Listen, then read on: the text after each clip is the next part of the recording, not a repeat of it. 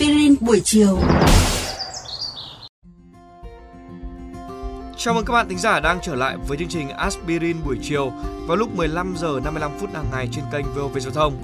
Ngày hôm nay thì chúng ta sẽ đi tìm hiểu về vấn đề nuôi trồng các loài hoa hoang dã đã tạo nên những điều gì khác biệt các bạn nhé.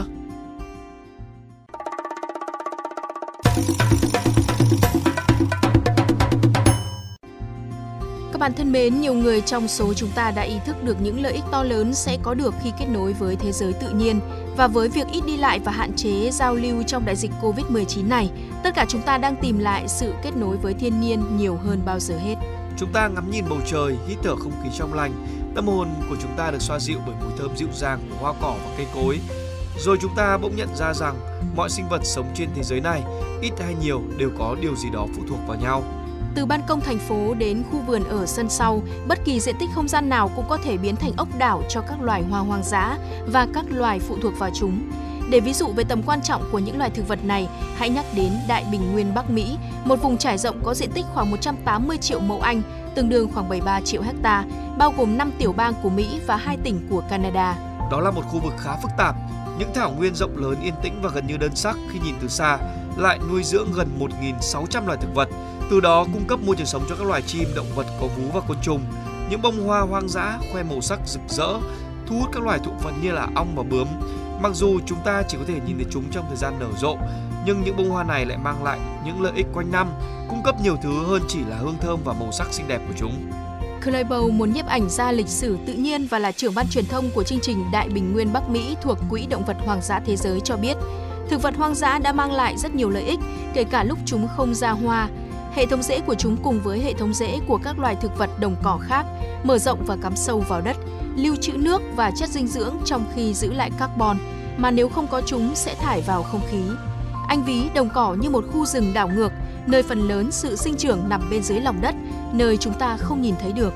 Trong lịch sử thì con người đã sử dụng nhiều loại thực vật có hoa trên thảo nguyên để làm thực phẩm, thuốc điều trị vết thương và chữa lành các bệnh khác. Ví dụ như là loài Echinacea, chi hoa nón họ cúc, có hoa hình nón màu tím, chúng đã được người Mỹ bản địa sử dụng làm thuốc chữa cảm lạnh thông thường từ rất lâu về trước. Thật đáng buồn, các đồng cỏ của Đại Bình Nguyên Bắc Mỹ đang dần bị mất đi. Chỉ tính riêng trong năm 2018, khoảng 550.000 mẫu Anh, tương đương khoảng 223.000 hecta đã mất, theo ước tính của Quỹ Động vật Hoang dã Thế giới. Bolt và nhóm của anh đã hợp tác với công ty Airwick để bảo tồn và phục hồi hệ sinh thái quan trọng này với mục tiêu tái tạo khoảng 9.300 ha môi trường sống của các loài hoa hoang dã và môi trường sống đồng cỏ trong 3 năm tới. Đây không phải là một quá trình có thể hoàn thành trong một sớm một chiều, Bầu nói. Nhưng khi hoa bắt đầu nở và cỏ mọc trở lại, điều đó tạo điều kiện cho các loài sinh vật tự nhiên cũng quay trở lại. Anh cũng cho biết, trong những loài có thể trở lại là ong nghệ Mỹ, bướm vua và chim sẻ Mỹ. Các đồng cỏ được gieo hạt lại một lần nữa mà không có sự can thiệp của con người sẽ cung cấp môi trường sống giá trị cao hơn cho các loài động vật có vú như linh dương, sừng nhánh, hơn là các đồng cỏ dành cho trồng trọt đã có sự can thiệp của con người. Các nhà sinh thái học thuộc Quỹ động vật hoang dã thế giới đã xác định sự kết hợp phù hợp của các loài để gieo trồng và ưu tiên sự đa dạng. Sự khác biệt nhỏ giữa các loài thực vật có thể khá đáng kể. Một số nở hoa vào đầu mùa xuân cung cấp mật hoa cho ong nghệ chúa, trong khi những loài khác thì tạo ra lượng hạt dồi dào, làm thức ăn cho chim sẻ hót di cư vào mùa thu.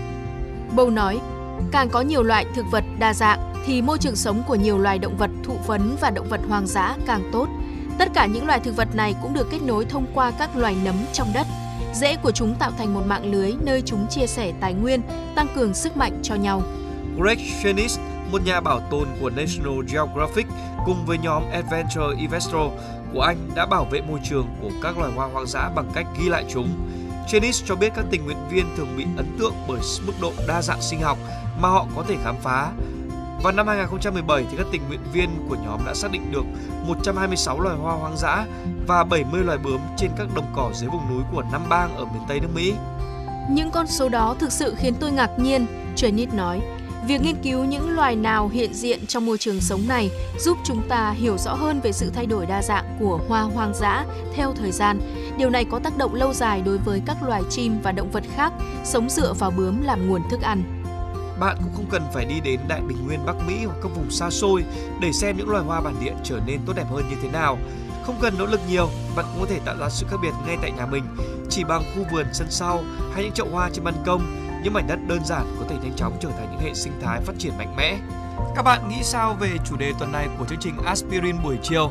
Để nghe thêm hoặc nghe lại các số Aspirin buổi chiều trên các thiết bị di động, thính giả của kênh VOV Giao thông có thể truy cập vào các ứng dụng Spotify, Apple Podcast trên hệ điều hành iOS, Google Podcast trên hệ điều hành Android, rồi sau đó gõ một trong các cụm từ khóa Aspirin buổi chiều, VOV Giao thông hoặc là VOV Giao thông. Xin hãy gửi thư góp ý hay là câu hỏi về hòm thư aspirin buổi chiều a.gmail.com hoặc qua fanpage Aspirin buổi chiều của chương trình. Rất mong nhận được phản hồi của các bạn. Xin chào và hẹn gặp lại!